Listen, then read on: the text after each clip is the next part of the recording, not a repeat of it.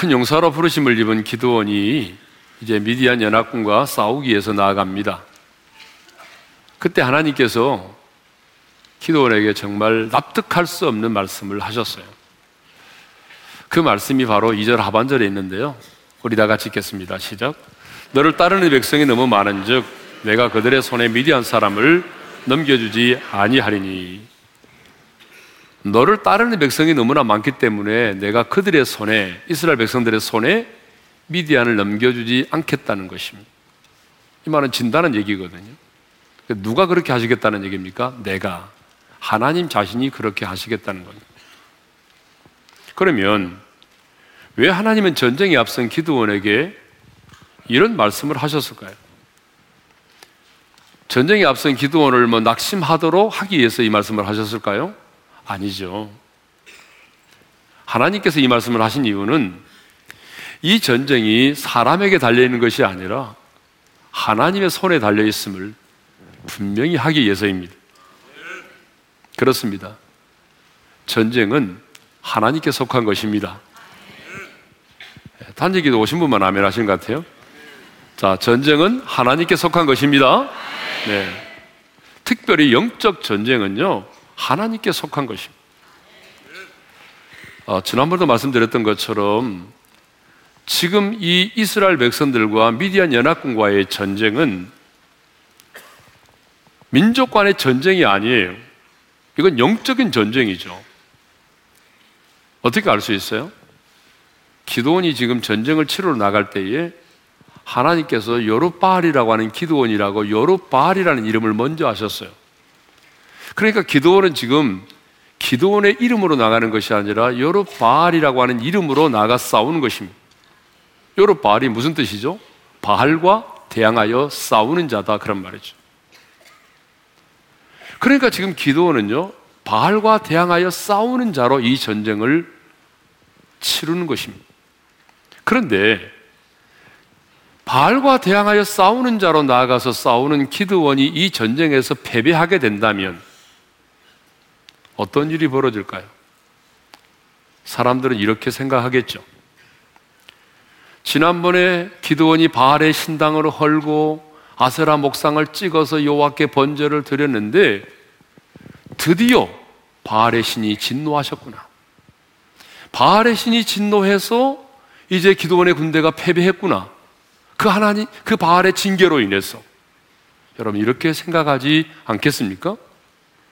그렇다면 이스라엘 백성들은 그 바알 신에 대한 더 많은 두려움을 갖게 될 것이고, 그들은 바알 신을 더 열심히 섬기게 되겠죠. 그러니까 이 전쟁은 지금 기드온이 믿는, 이스라엘 백성들이 믿는 여호와 하나님이 참신이냐 아니면 바알이 참신이냐를 드러내는 영적 전쟁이었던 것입니다. 그래서 하나님은 싸움에 앞서서 너를 따르는 사람들이 너무나 많은 즉 내가 그들의 손에 미디안 사람을 넘겨주지 아니하리라, 그렇게 말씀을 하신 것입니다. 그렇습니다, 여러분. 아무리 군대의 숫자가 많고 군마가 많고 전술이 좋아도요, 하나님께서 싸워주셔야만 이길 수 있습니다. 그래서 시편 기자는 시편 33편 16절과 17절에서 이렇게 노래합니다. 우리 다 같이 읽겠습니다. 시작. 많은 군대로 구원 얻은 왕이 없으며 용사가 힘이 세어도 스스로 구원하지 못하는도다. 구원하는데 군마는 헛되며 군대가 많다 해도 능히 구하지 못하는도다. 무슨 말입니까? 하나님께서 그 전쟁에 개입해 주시고 하나님께서 싸워 주셔야만이 여러분 이길 수 있다는 것입니다.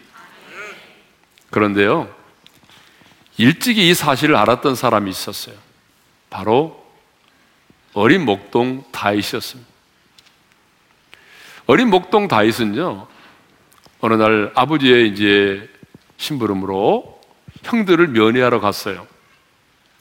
형들을 면회하러 가서 보니까 블레셋 장수 골리앗이 그 대치 중에는 이스라엘 병사들을 앞에 나와서 큰 소리로 너희 중에 나와 싸울 수 있는 사람 나오라고 그렇게 큰 소리를 치고 있었어요. 그러면서 하나님의 군대를 모욕하고 있었어요. 여러분, 골리앗이 어떤 사람입니까? 여러분 키가 2m 95예요. 약 3m에 달하는 거대한 장수란 말이에요. 근데 이 사람이 매일매일 이스라엘 병사들 앞에 나와서 살아계신 하나님의 군대를 모욕하면서 나와 싸울 수 있는 사람 나오라고 그렇게 큰 소리를 쳤단 말이에요. 근데 다윗은 이제 막대기 하나하고 물맷돌 5개를 딱 가지고 골리앗과 싸우기 위해서 나아갑니다. 그런데 다윗은 이 전쟁이 단순히 이스라엘과 블레셋과의 전쟁, 아니 내 자신과 골리앗과의 전쟁이 아니라는 걸 알았어요. 이 전쟁이 영적 전쟁임을 알았어요. 어떻게 우리가 알 수 있느냐면요, 골리앗이 다윗을 향하여 나올 때, 싸우러 나올 때에 여러분 그냥 나온 게 아니에요. 성경에 보면은요, 그가 섬기는 신들의 이름으로 다윗을 저주하며 나옵니다. 자, 사무엘상 17장 43절을 읽겠습니다. 시작. 네가 나를 개로 여기고 막대기를 가지고 내게 나아왔느냐 하고 그의 신들의 이름으로 다윗을 저주하고. 여러분 골리앗이요, 여러분 다윗과 싸우러 나올 때 그냥 나온 게 아니고 자기가 섬기는 신들의 이름으로 다윗을 저주하며 나왔다는 거예요. 그리고 이 전쟁이 영적인 전쟁인 또 하나의 이유는 그가 40일 동안 매일매일 이스라엘 병사들 앞에 나와서 살아계신 하나님의 군대를 모욕했다는 거예요. 그래서 이제 다윗이 골리앗을 향하여 나아갈 때에 어떻게 나간지 아십니까? 그가 골리앗이 자기가 섬기는 신들의 이름으로 다윗을 저주하는 것처럼 다윗은 그가 조롱하는, 그가 모욕한 하나님의 군대의 이름, 여호와 만군의 여호와의 이름으로 나아갔어요. 여러분 사무엘 17장 45절을 읽겠습니다. 다 같이요. 너는 칼과 창과 단창으로 내게 나아오거니와 나는 만군의 여호와의 이름 곧 네가 모욕하는 이스라엘 군대의 하나님의 이름으로 내게 나아가노라. 그리고 이렇게 나아갑니다. 전쟁은 하나님께 속한 것이니 그가 너희를 우리 손에 넘기시리라. 자, 사무엘상 17장 47절입니다. 시작. 또 여호와의 구원하심이 칼과 창에 있지 아니함을 이 무리에게 알게 하리라. 전쟁은 여호와께 속한 것인즉 그가 너희를 우리 손에 넘기시리라. 여러분 이걸 보게 되면 어린 목동 다윗은요, 이 전쟁이 여호와께 속한 전쟁임을 알았습니다. 여호와의 구원하심이 칼과 창에 있지 아니함을 알았습니다. 그래서 다윗은요, 물맷돌과 막대기만을 가지고 나아가서 골리앗을 쓰러뜨렸어요. 그래서 많은 사람들에게 여호와의 구원하심이 칼과 창에 있지 아니함을, 이 전쟁이 하나님께 속한 전쟁임을 만방에 드러내었던 것입니다. 다윗은요, 왕이 되고 난 이후에도 수많은 전쟁을 치루었는데, 그렇죠? 왕이 되고 난 이후에도 수많은 전쟁을 치루었는데요, 그러나 다윗은 알았어요. 이 전쟁이 하나님께 속한 전쟁임을 알았습니다. 그래서 다윗은 전쟁을 치를 때마다 꼭 했던 게 있습니다. 전쟁을 치를 때마다 다윗이 했던 게 뭐냐 그러면 하나님께 묻고 또 물었다는 거죠. 다윗이 왕이 되고 난 지 얼마 되지 않아서 블레셋이 쳐들어왔어요. 여러분 이스라엘의 왕인데 적국이 쳐들어오면 나가서 싸우는 것은 당연한 거 아닙니까? 당연한 거죠. 그런데 너무나 당연한 일임에도 불구하고 다윗은 블레셋이 쳐들어왔을 때 하나님께 물었다는 사실입니다. 이게 중요해요. 자, 뭘 물었는지 사무엘 5장 19절 상반절을 읽겠습니다. 시작. 내가 블레셋 사람에게로 올라가리까? 여호와께서 그들을 내 손에 넘기시겠나이까? 내가 블레셋 사람에게로 올라가리까? 이 말은 무슨 말입니까? 내가 전쟁을 해야 됩니까? 그런데 하나님께서 이들을 내 손에 넘기시겠나이까? 하나님께 속한 전쟁입니까? 이 말이죠. 이 전쟁을 향한 하나님의 뜻을 물었어요. 그러자 하나님께서 다윗에게 이렇게 말씀하십니다. 사무엘하 5장 19절 하반절입니다. 시작. 올라가라. 내가 반드시 블레셋 사람을 내 손에 넘기리라. 올라가라. 내가 반드시 블레셋 사람을 네 손에 넘겨주겠다. 하나님의 뜻을 알았어요. 그리고 그 전쟁에 승리했습니다. 그런데 전쟁에서 패배한 블레셋 군대가 다시 전열을 가다듬어서 또다시 쳐들어왔어요. 여러분, 또다시 쳐들어오면 번거롭게 하나님께 물을 필요가 없잖아요. 바로 얼마 전에 하나님께 물었잖아요. 그러면 묻지 않아도 되는데 다시 블레셋 군사들이 쳐들어올 때에 다윗 역시 또다시 하나님께 물었다는 거죠. 여러분, 이게 중요한 거예요. 그렇죠? 자, 사무엘하 5장 24절입니다. 시작. 목나무 꼭대기에서 거름거름 소리가 들리거든 곧 공격하라. 그때에 여호와가 너보다 앞서 나아가서 블레셋 군대를 치리라. 블레셋 군대가 쳐들어왔을 때 또다시 다윗이 하나님께 물었어요. 그랬더니 하나님께서 뭐라고 말씀하시냐면 뽕나무 꼭대기에서 거른거는 소리가 들리거든 곧 공격하라. 여러분, 공격해야 할 수 있는 때에 대해서 말씀하셨어요. 언제 공격을 해야 되는지 말씀해 주셨어요. 여러분, 다윗은요 정말 하나님께 잘 물었어요. 아주 번거롭게 할 정도로 물었어요. 그런데 언제나 그가 두 가지를 물었다는 사실을 아셔야 돼요. 전쟁을 할 때에 언제나 그가 물었던 두 가지는 뭐냐면, 첫째는 하나님의 뜻을 물었어요.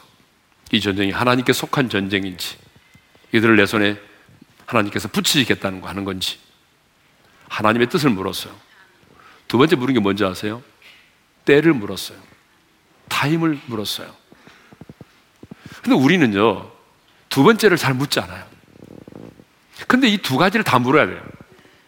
하나님의 뜻을 물어야 되고, 하나님의 뜻을 알았다면 때를 물어야 되는 거예요. 이 때가 왜 중요한지 아세요? 왜냐하면 우리는요 하나님의 때를 몰라서 하나님이 주신 기회를 그냥 놓쳐버릴 때가 참 많아요. 주저주저 하다가 그 때를, 기회를 상실해버릴 때가 있어요. 어떤 경우에는요 하나님의 시간이 아닌데 하나님보다 내가 앞서 행함으로 인해서 실패할 때가 있어요. 그렇기 때문에 우리는 언제나 하나님의 뜻을 물어야 되고 하나님의 때를 물어야 합니다. 네.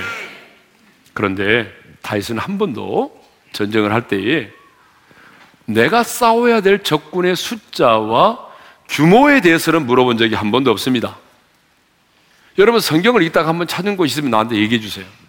언제 다윗이 전쟁을 할 때에 적군의 숫자가 얼마인지, 적군의 병거가 얼마인지, 그 규모에 대해서 물은 적이 있습니까? 다윗은 한 번도 물은 적이 없습니다. 왜 그럴까요? 왜 다윗은 적군의 숫자나 규모에 대해서 물은 적이 없을까요? 그 이유는 뭐냐 그러면요, 이 전쟁이 하나님께 속한 전쟁이고 여호와께서 그들을 내 손에 붙이시겠다고 말씀하셨다면 이미 이 전쟁은 승리가 보장된 전쟁이기 때문입니다. 승리가 보장된 전쟁이기 때문에 여러분, 적군의 숫자와 규모가 중요한 게 아니에요. 문제가 얼마나 크냐가 중요한 게 결코 아닙니다. 다윗은 이 전쟁이 하나님께 속한 전쟁임을 알았기 때문에 끊임없이 하나님께 묻고 또 물었고 하나님을 전적으로 의지함으로 그 많은 전쟁에서 백전백승을 할 수가 있었던 것입니다. 또 성경을 보게 되면요 이 전쟁이 여호와께 속한 전쟁임을 알았던 또 한 사람이 나옵니다. 유다의 왕 여호사밧입니다. 여러분, 여호사밧 왕 때에 모압과 암몬 자손들이 쳐들어왔어요.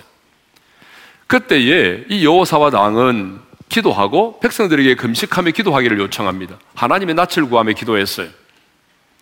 그때 하나님의 영이 야하시엘에게 임했습니다. 그리고 그 야하시엘을 통해서 하나님이 뭐라고 말씀하시냐면 이 전쟁은 너희에게 속한 전쟁이 아니고 하나님 내게 속한 전쟁이라고 말씀하셨어요. 자, 역대하 20장 15절입니다. 읽겠습니다. 시작. 너희는 이 큰 무리로 말미암아 두려워하거나 놀라지 말라. 이 전쟁은 너희에게 속한 것이 아니요 하나님께 속한 것이니라. 이 전쟁에 누구에게 속했다고요? 하나님께 속해 있는 전쟁이라는 거죠. 그래서 여호사밧은 어떻게 합니까? 노래하는 자들을 택해서 거룩한 예복을 입힌 다음에 그리고 그 군대 앞에서 행진하면서 여호와를 찬송하게 했습니다. 그래서 예복을 입은 자들이 그 군대 앞에서 하나님을 찬양했는데 무엇을 찬양했냐면 여호와께 감사하세 그 인자하심이 영원하도다. 하나님의 성품을 찬양했어요. 여러분 정말 희한한 전쟁이잖아요. 이런 전쟁 본 적 있어요? 아니 지금 싸우러 가는데요, 성가대 가운 입혀가지고 지금 노래하게 하는 거예요. 그것도 뭐 전쟁을 하러 갈 때 군가가 아니잖아요. 지금 군가가 아니에요. 하나님의 성품을 노래하잖아요. 그런데 놀랍게도 그 찬송과 노래가 시작이 될 때에 여호와께서 싸우셨어요. 자, 여러분 역다 20장 22절을 읽겠습니다. 시작. 그 노래와 찬송이 시작될 때에 여호와께서 복병을 두어 유다를 치러 온 암몬 자손과 모압과 세일산 주민들을 치게 하심으로 그들이 패하였으니, 그 노래와 찬송이 시작될 때에 그때에 여호와께서 싸워주심으로 승리를 하게 되었습니다. 그렇습니다 여러분, 전쟁은 하나님께 속한 것입니다. 전쟁의 승패는요 내 힘, 내 능력, 내 전술에 있는 것이 아니에요. 다시 말씀드립니다. 전쟁은 하나님께 속한 것입니다. 그러므로 이 전쟁의 승패는 내가 얼마나 많은 힘을 가지고 있느냐, 내가 얼마나 능력을 갖고 있느냐, 내가 어떤 전술을 가지고 있느냐가 아니에요. 이 전쟁의 승패는 하나님의 손에 달려 있습니다. 그러므로 가나안을 정복했던 여호수아가요, 나이가 들어서 이 땅을 떠날 때가 됐는데 이 땅을 떠나면서 그 지도자들을 초청해서 이런 권면을 합니다. 자, 여호수아 23장 10절의 말씀인데요, 다 같이 읽겠습니다. 시작. 너희 중 한 사람이 1000명을 쫓으리니 이는 너희의 하나님 여호와 그가 너희에게 말씀하신 것 같이 너희를 위하여 싸우심이라. 하나님이 우리를 위하여 싸워주시면 너희 중 한 사람이 몇 명을? 1000명을 쫓아낼 것이라는 거예요. 그래서 우리가 여기 가나안의 원주민들을 몰아냈다는 거 아닙니까? 여호와께서 우리를 위하여 싸워주시면 우리 중에 한 사람이 1000명을 쫓아낼 수 있다는 거예요. 그러니까 일당천이죠. 일당천. 예? 제가 제 12사단, 육군 12사단에서 근무를 했어요.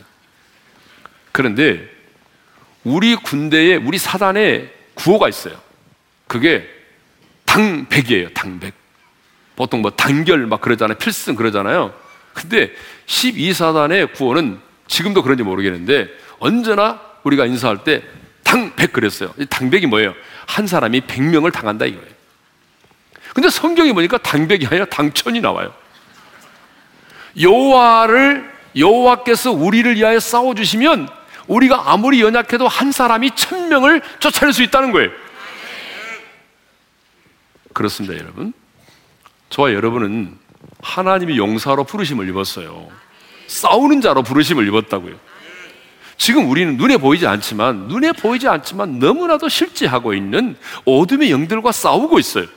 그런데 이 영적 전쟁은 누구에게 속해 있다? 하나님께 속해 있습니다.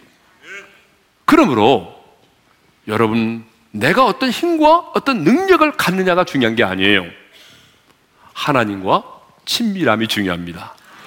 내가 하나님과 얼마나 깊은 관계를 맺고 있느냐가 중요한 거예요.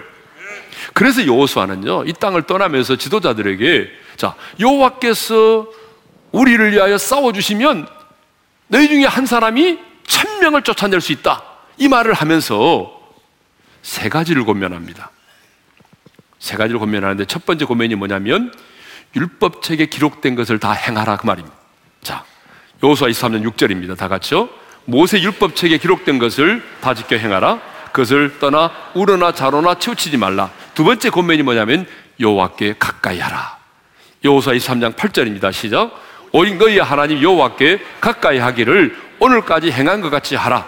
세 번째 권면이 뭐냐 그러면 여호와를 사랑하라입니다. 여호수아 23장 11절입니다. 시작. 그러므로 스스로 조심하여 너희 하나님 여호와를 사랑하라. 이게 여호수아의 권면이었어요. 여호와께서 너희를 위하여 싸워주시도록 하려면 이 전쟁은 하나님께 속한 전쟁이기 때문에 반드시 여호와가 우리를 위하여 싸워주셔야 되는데, 여호와 하나님이 우리를 위하여 싸워주시려고 한다면 하나님과의 관계가 중요하다. 그러니까 너희들은 율법을 지켜 행하라, 말씀대로 순종하는 삶을 살아라, 여호와를 가까이 하라, 여호와를 사랑하라. 하나님과의 관계가 중요하다는 거예요. 하나님과 친밀해지는 게 중요하다는 거예요. 근데 사람들은요, 하나님과의 관계를 소홀히 하면서 여러분 자기 자신의 어떤 힘과 자신의 능력으로 이겨보겠다고 몸부림치는데 이 사람처럼 어리석은 사람이 없어요. 여러분이 아무리 많은 힘과 능력을 가지고 있다 한들 여러분들이 이 세상의 어둠의 권세를 이길 수 있다고 생각하세요? 여러분, 우리 힘과 우리 능력, 우리의 전술로는요 어둠의 권세를 이길 수가 없어요. 여호와가 우리를 위하여 싸워주셔야만 돼요. 하나님이 우리를 위하여 싸워주셔야만 우리가 이길 수 있어요. 하나님의 능력으로만 이길 수 있어요. 그러니까 중요한 게 뭐예요? 하나님과의 친밀함이에요. 자, 기드온에게 너를 따르는 백성이 너무 많다라고 말씀하시는 하나님은 드디어 이제는 돌려보내는 작업을 하십니다. 그래서 3절 상반절을 읽겠습니다. 시작. 이제 너는 백성에게 외쳐 이르기를 누구든지 두려워 떠는 자는 길앗산을 떠나 돌아가라. 두려워 떠는 자는 돌아가라고 말씀하셨어요. 그러니까 누구를 돌려보내라고 말씀하셨어요? 두려워 떠는 자. 두려워 떠는 자는 돌아가라는 거예요. 그래서 실제로 돌아간 사람이 있어요. 3절 하반절을 읽겠습니다. 몇 명이 돌아가는지 다 같이 시작. 이에 돌아간 백성이 22,000명이요 남은 자가 10,000명이었더라. 여러분, 10,000명이 돌아가고 22,000명이 남아도 힘든데 3분의 2가 넘는 22,000명이 돌아가 버렸어요. 남은 사람이 몇 명이요? 10,000명. 이것을 보게 되면요, 역시 이 비율은 지금도 똑같은 것 같아요. 우리가 사는 세상에 두려워 떠는 사람이 더 많아요. 훨씬 많습니다. 두려워 떨고 있는 사람이 더 많다는 게 우리 주변에도. 그런데 여러분, 두려워 떠는 자는 돌아가라고 하는 이 말씀은 하나님께서 지금 처음 하신 말씀이 아닙니다. 일찍이 모세에게 하나님이 이 말씀을 하셨어요. 여러분, 모세가 적과 이렇게 대항하여 싸우려 나가려고 할 때에 하나님 뭐라고 말씀하시냐면, 말과 병거와 백성이 너보다 많음을 볼지라도 내가 너와 함께 함으로 그들을 두려워하지 말라. 그러시면서 하신 말씀이 뭐냐면, 두려워서 마음이 허약한 자는 집으로 돌아가라. 그렇게 말씀하셨어요. 신명기 20장 8절입니다. 시작. 책임자들은 또 백성에게 말하 이르기를 두려워서 마음이 허약한 자가 있느냐?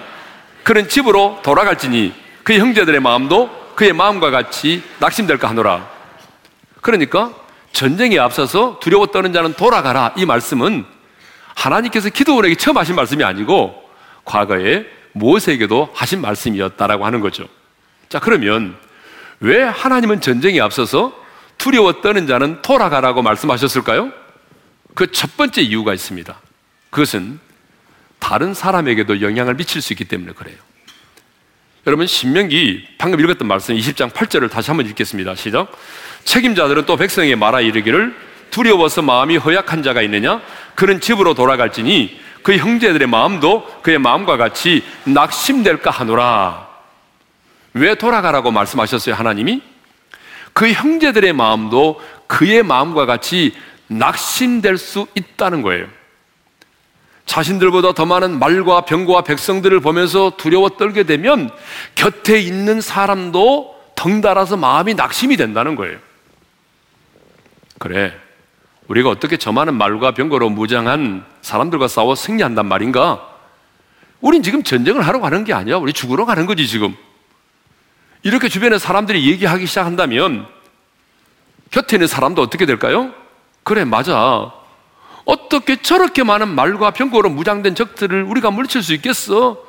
뭐 전쟁은 하나마지, 우리 죽으러 가는 거지 뭐. 여러분, 이렇게 사람들의 마음이 낙심될 수 있다는 것입니다.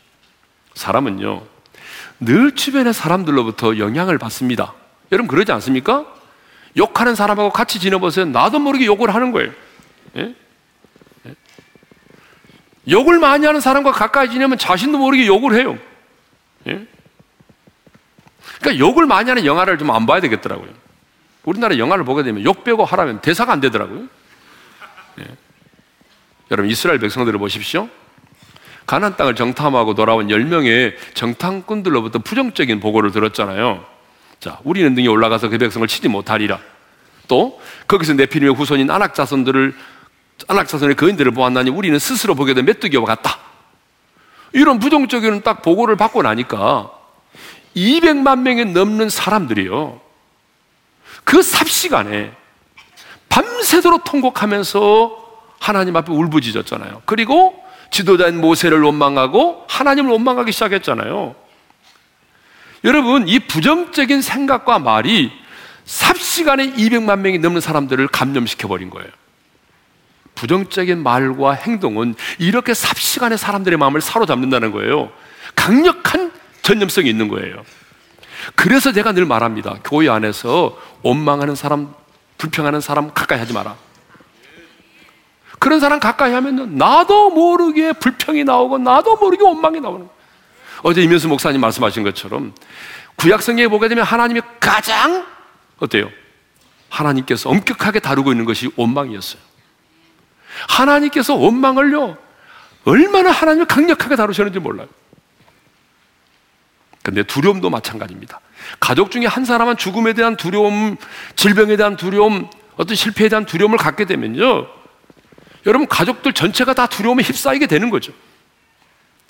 특별히 가정의 가장인 아버지가 두려워하게 되면 여러분 그 자녀들은 두려워할 거 말할 것도 없어요. 기도의 어머니인 어머니가 두려워 떨기 시작하면 남편이 두려워 떨 수밖에 없고 자녀들도 두려워 떨 수밖에 없는 거예요. 몇 년 전에 메르스 바이러스로 인해서 우리 국민들이 얼마나 두려워 떨었습니까?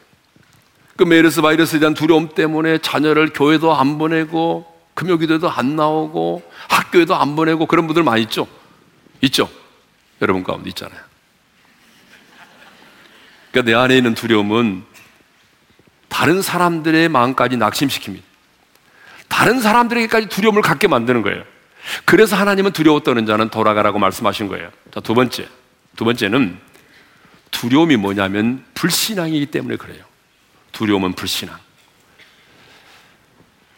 어제도 말씀하신 것처럼 성경에 두려워하지 말라는 말이 365회 나온다고 그러잖아요. 이 말은 무슨 말입니까? 우리의 매일의 삶이 두려움의 연속이라는 거죠.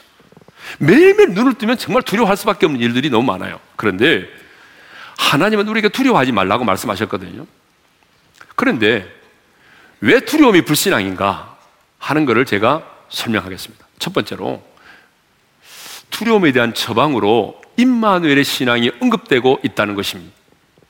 성경을 보게 되면 언제나 하나님께서 내가 너희와 함께 함으로 두려워하지 말라고 말씀하십니다. 하나님은 한 번도 두려워하지 말라니까 이렇게 말씀하신 적이 없습니다. 언제나 두려워하지 말라는 말씀이 딱 하시잖아요. 그러면 전후 문맥을 찾아보세요. 뭐가 나오죠? 내가 너와 함께 함이니라. 이 말씀이 나와요. 자, 몇 곳 찾아보겠습니다. 신명기 7장 21절입니다. 시작. 너는 그들을 두려워하지 말라. 너희 하나님 여호와 곧 크고 두려운 하나님이 너희 중에 계심이니라. 왜 두려워하지 말라고 말씀하십니까? 하나님이 너희 중에 계시기 때문입니다. 여러분 이사야 41장 10절 우리 잘 아는 말씀이잖아요. 읽겠습니다. 시작. 두려워하지 말라. 내가 너와 함께함이라. 놀라지 말라. 나는 네 하나님이 됨이라. 내가 너를 굳세게 하리라. 참으로 너를 도와주리라. 참으로 나의 의로운 오른손으로 너를 붙들리라. 여러분 여기서도 왜 두려워하지 말라고 말씀하십니까? 내가 너와 함께하니까 두려워하지 말라는 거예요. 그러면 하나님이 우리와 함께한다고 하는 것을 좀 더 구체적으로 말씀하시잖아요. 내가 너를 도와준다. 나의 오른손으로 내가 너를 붙들어준다. 그러니까 두려워하지 말라는 거잖아요. 여러분 여호수아가 모세의 뒤를 이어서 지도자가 됐어요. 근데 여러분 갑자기 지도자가 됐는데 그 두려움이 얼마나 크는지 몰라요. 왜냐하면 이스라엘 백성들이 보통 이 종족이 아니에요. 예? 끄떡하면 돌을 들어서 막 모세를 쳐 죽이려고 했던 사람 아니에요? 그러니까 여호수아가 지도자가 됐는데 너무너무 두려운 거예요. 그래서 하나님이 말씀하십니다. 여호수아야, 강하고 담대하라. 두려워하지 마라. 강하고 담대하라. 두려워하지 말라. 세 번이나 연거푸 말씀하시거든요. 자, 여호수아 1장 9절을 읽겠습니다. 시작. 강하고 담대하라. 두려워하지 말며 놀라지 말라. 네가 어디로 가든지 네 하나님 여호와가 너와 함께 하느니라. 하나님께서 여호수아에게 뭐라고 말씀하십니까? 너 두려워하지 마. 강하고 담대해라. 왜? 내가 네 어디로 가든지 내가 너와 함께 할 것이니까 두려워하지 마. 이렇게 말씀하시잖아요. 그렇습니다, 여러분. 두려움을 갖고 싶어서 두려움을 가진 사람 한 사람도 없어요.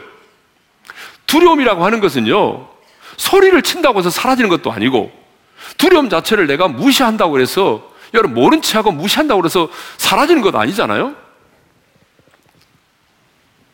우리 인생을 살다 보게 되면 두려움이 엄습해 올 때가 얼마나 많은지 몰라요. 그런데 이 두려움은 내가 사라져라, 그래 사라지는 게 아닙니다. 두려움을 이겨낼 수 있는 딱 유일한 길은요, 전능하신 하나님이 나와 함께 계심을 믿는 거예요. 임마누엘의 신앙으로만 두려움을 몰아낼 수 있습니다. 하나님이 나와 함께 계신다. 그리고 그 하나님이 나의 인생을 책임져 주신다. 나의 죽음까지라도, 내 인생의 미래까지라도, 나의 자녀까지라도 내가 주님을 신뢰하면 주님이 책임져 주신다 라고 하는 그 믿음이 있을 때에만 두려움이 사라지는 겁니다. 그러므로 하나님은 우리에게 그냥 두려워하지 말라고 말씀하시지 아니하고 언제나 우리에게 말씀하시기를, 내가 너와 함께 하니까, 네가 어디를 가든지 내가 너와 함께 할 것이니까, 내가 너를 붙들어 줄 거니까 두려워하지 말라고 말씀하시는 것입니다. 자, 두려움에 대한 하나님의 처방을 보게 되면, 두려움은 하나님을 온전히 신뢰하지 못하는 이 불신앙에서 나온 것임을 알 수가 있습니다. 왜 두려움이 불신앙인가? 두 번째 이유는요, 하나님께서 두려움을 무엇과 연관시켜서 말씀하고 있냐면요, 믿음과 연관시켜서 말씀하고 있어요. 자, 하나님이 홍해를 가르셨잖아요. 엄청난 기적이죠. 근데 그때 모세를 통해서 하나님 어떻게 말씀하시냐면 이렇게 말씀하셔요. 출애굽기 14장 13절입니다. 다 같이요. 너희는 두려워하지 말고 가만히 서서 여호와께서 오늘 너희를 위하여 행하시는 구원을 보라. 여호와께서 너희를 위하여 행하시는 구원을 보라는 거예요. 뒤에는 예굽의 군대가 추격해 오고 앞에는 넘실대는 홍해가 있는데, 그때 믿음을 하나님이 요구하는 것입니다. 하나님이 너희를 위하여 행하시는 구원을 보라. 믿음을 요구하셨습니다. 그런데 어떻게 바라보라고 말씀하시냐면, 두려워하지 말고 가만히 서서, 두려워하지 말고 서서 여호와께서 너희를 위하여 행하시는 구원을 보라는 거예요. 여러분, 이것을 묵상해 보면 믿음의 가장 큰 장애물이 뭐냐? 그게 바로 불신앙임을 알 수 있습니다. 아니, 두려움인 것을 알 수 있습니다. 여러분, 믿음의 가장 큰 장애물이 뭐냐면 두려움입니다. 이 두려움이 우리로 하여금 하나님의 구원의 역사를 믿지 못하게 만드는 거예요. 그래서 두려워하지 말고 하나님이 행하시는 구원을 보라고 말씀하신 거죠. 여러분, 누가복음 8장에 보게 되면 예수님께서 죽은 해당장 야이로의 딸을 살리시는 장면이 나옵니다. 근데 그때도 주님께서 야이로에게 이렇게 말씀하십니다. 다 같이 누가복음 8장 50절을 읽겠습니다. 시작. 두려워하지 말고 믿기만 하라. 그리하면 딸이 구원을 얻으리라. 따라서 합시다. 두려워하지 말고 믿기만 하라. 여러분, 자기 딸이 죽었으니까 얼마나 좀 두렵겠습니까? 그런데 주님이 말씀하십니다. 너 두려워하지 말고 믿기만 해라. 이 말을 묵상해보면 주님께서는요, 지금 두려워하지 않는 믿음을 요구하고 있다는 거예요. 어떤 믿음을 요구하십니까? 두려워하지 않은 믿음을 요구하신 것입니다. 이것을 보면 믿음의 반대는 불신앙이고, 불신앙의 표출이 바로 두려움인 것을 알 수 있습니다. 그렇습니다. 두려움은 전능하신 하나님을 온전히 내가 신뢰하지 못하기 때문에 나오는 것입니다. 그래서 이사야 선지자는 이사야 12장 2절에서 이런 놀라운 고백을 하고 있어요. 다 같이 읽겠습니다. 시작. 보라, 하나님은 나의 구원이시라. 내가 신뢰하고 두려움이 없으리니. 하나님을 온전히 신뢰했더니 어떻게 된다는 얘기입니까? 두려움이 없어진다는 것입니다. 내가 하나님을 온전히 신뢰하면 내 안에는 두려움이 사라진다는 것입니다. 내가 하나님을 온전히 신뢰하면 우리 안에는 두려움이 사라진다는 것입니다. 그렇습니다, 여러분. 두려움은 불신앙입니다. 두려움은 하나님을 온전히 신뢰하지 못하는 불신앙의 표출입니다. 그러므로 두려워 떠는 자는 영적 전쟁을 치를 수가 없습니다. 그래서 두려워 떠는 자는 돌아가라고 말씀하신 거예요. 자, 말씀을 마치겠습니다. 지금 우리는 영적 전쟁을 치르고 있습니다. 여러분이 아무리 부정해도 눈에 보이지 않은 어둠의 권세와 치열한 영적 전쟁을 치르고 있습니다. 그런데 이 전쟁은 누구에게 속한 전쟁입니까? 하나님께 속한 전쟁임을 아셔야 됩니다. 그러므로 뭐가 중요하다고요? 하나님과의 관계, 하나님과의 친밀함이 중요합니다. 내가 얼마나 하나님을 사랑하느냐, 내가 얼마나 하나님을 의지하느냐, 내가 얼마나 어둠 가운데 있지 않고 내가 얼마나 빛 가운데 거하고 있느냐, 이 하나님과의 관계가 중요한 것입니다. 그래서 우리가 전적으로 주님을 신뢰하고 그 말씀 앞에 순종하여 나아가면 하나님께서 우리보다 앞서 나가야 싸워주십니다. 하나님이 우리를 위하여 싸워주셔야만이 여러분 우리가 이 영적 전쟁에서 승리할 수가 있는 것입니다. 하지만 두려워 떠는 자는 영적 전쟁을 치를 수가 없습니다. 왜냐하면 내 안에 있는 두려움이 다른 사람에게 영향을 미칠 수 있고 이 두려움은 하나님을 온전히 신뢰하지 못하는 불신앙이기 때문에 이 두려움을 가진 자는 영적 전쟁을 치를 수가 없다는 것입니다. 그러므로 오늘 주님은 치열한 영적 전쟁을 치르고 있는 저와 여러분에게 말씀하십니다. 두려워하지 마라. 강하고 담대하라. 아무리 네가 사방으로 우겨싸임을 당했을지라도 수많은 적군들이 너를 포위했을지라도 아니 우는 사자처럼 삼킬 자를 두루 찾는 자가 너를 삼키려고 달려든다 할지라도 두려워하지 마라. 강하고 담대하라. 내가 너와 함께 함이니라. 하나님이 나와 함께 하시면 여러분 그분이 우리를 위하여 싸우십니다. 그래서 우리는 하나님의 능력으로 세상을 이기고 하나님의 사랑으로 미움을 정복하고 하나님의 빛으로 어둠을 몰아내는 사람들입니다. 하나님이 우리를 위하여 싸워주실 것입니다. 이제 두려워하지 말고 믿음으로 나아가 하나님이 우리를 위하여 싸우시는 그 하나님의 손길을 볼 수 있기를 원합니다. 그 믿음의 고백으로 우리가 이 찬양을 드리며 나가겠습니다. 보라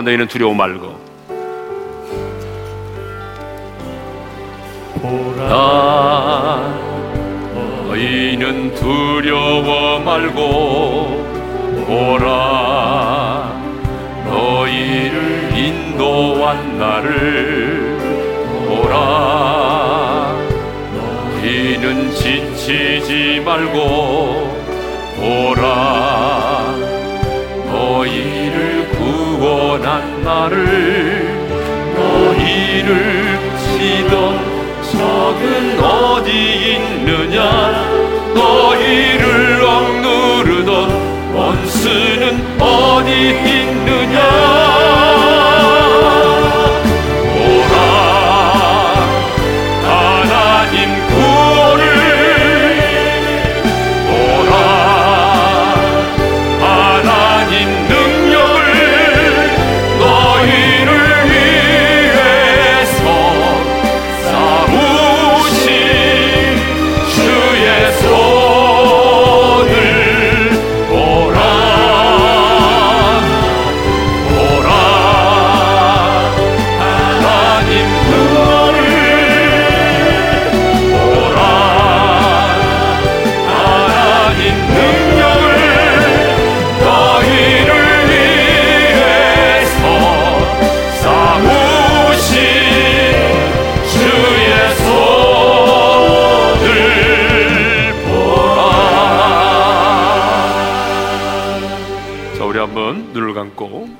주신 말씀 마음에 새기면서 기도하겠습니다. 여러분이 아무리 부정해도 우리는 지금 보이지 않은 어둠의 권세와 영적 전쟁을 치르고 있습니다. 눈에 보이지 않았을 뿐이지. 그런데 이 전쟁은 하나님께 속한 전쟁입니다.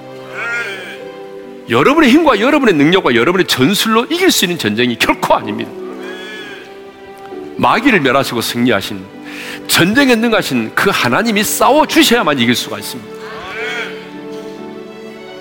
하나님과의 관계가 중요합니다. 하나님과 더 친밀해지시고 여러분이 빛 가운데 거하고 하나님을 더 사랑하십시오. 이번 다니엘 기도에 얼마 남지 않았습니다. 정말 여러분 하나님께로 가까이 나가기를 원합니다. 두려워 떠는 자는 돌아가라고 말씀하셨어요. 왜냐하면 두려움은 다른 사람에게까지 영향을 미친단 말이에요. 내가 두려워 떨면 내 자식이 두려워 떤단 말이에요. 순장이 내가 두려워 떨면 순원들이 두려워 떠는 거예요. 두려워 떨지 말아라. 두려움은 불신앙이에요. 그래서 하나님 우리에게 말씀합니다. 내가 너와 함께 한다. 내가 너와 함께 하니까 너 강하고 담대해라. 두려워하지 말라. 여러분 이 하나님의 약속의 말씀을 믿으시고 임마누엘의 신앙으로 두려움을 몰아내고 영적 전쟁의 선봉에 서서 하나님이 여러분을 위하여 싸우시는 하나님의 손길을 볼 수 있기를 원합니다. 전쟁은 하나님께 속한 것이므로 하나님과 가까워지기를 원하고 두려움을 몰아내고 임마누엘의 신앙으로 승리하기 위해서 우리 다같이 주여 한번 외치고 부르짖어 기도하며 나갑니다. 주여! 할렐루야. 하나님 아버지 감사합니다. 오늘도 우리에게 귀한 말씀을 주셔서 감사합니다. 하나님, 우리의 삶이 영적인 전쟁일진데 하나님이 이 전쟁은 하나님께 속한 전쟁임을 믿습니다. 내 힘과 내 능력이 아니라 내 전술이 아니라 바로 하나님이 나를 위하여 싸워주실 때만이 하나님의 능력으로 하나님의 힘으로만이 이 전쟁에서 승리할 수가 있사오니 하나님 아버지, 정말 우리가 하나님께 늘 물을 수 있도록 도와주시고 아버지, 하나님을 더욱더 신뢰하고 하나님께로 가까이 나가게 하시고 어둠 가운데 있지 않냐고 빛 가운데 있기를 원하고 하나님을 더 사랑하게 하여 주시고 하나님, 하나님의 말씀을 붙들고 순종하는 자의 삶을 살아서 하나님이 나를 위하여 싸우시는 하나님의 손길을 볼 수 있기를 원합니다. 우리 안에 두려움이 있습니까? 실패에 대한 두려움, 염려에 대한 두려움, 하나님의 질병에 대한 두려움, 하나님의 결혼에 대한 두려움, 하나님이여 우리의 인생의 미래에 대한 두려움이 있다면 임마누엘의 신앙을 통해서 우리 안에 두려움을 몰아내게 도와주시고 하나님이여 이 두려움을 이겨내고 영적 전쟁의 선봉에 서서 하나님이 우리를 위하여 싸우시는 그 하나님의 구원을, 하나님의 능력을, 하나님의 손길을 볼 수 있는 우리 어린의 모든 성도들이 될 수 있도록 은혜를 베풀어 주시옵소서. 이제는 우리 주 예수 그리스도의 은혜와 하나님 아버지 영원한 그 사랑하심과 성령의 감동, 감화, 교통하심이